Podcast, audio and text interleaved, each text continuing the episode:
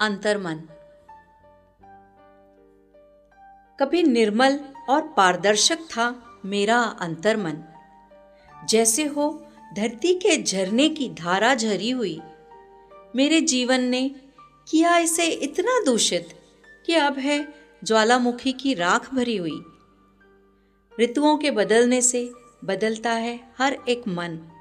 कभी वसंत, कभी पतझड़, कभी सावन। सिर्फ़ एक शर्त पर पुनः जागेगा मेरा मन। जब होगा मेरे आत्मज से मेरा मिलन। मेरे आत्मज से मेरा मिलन।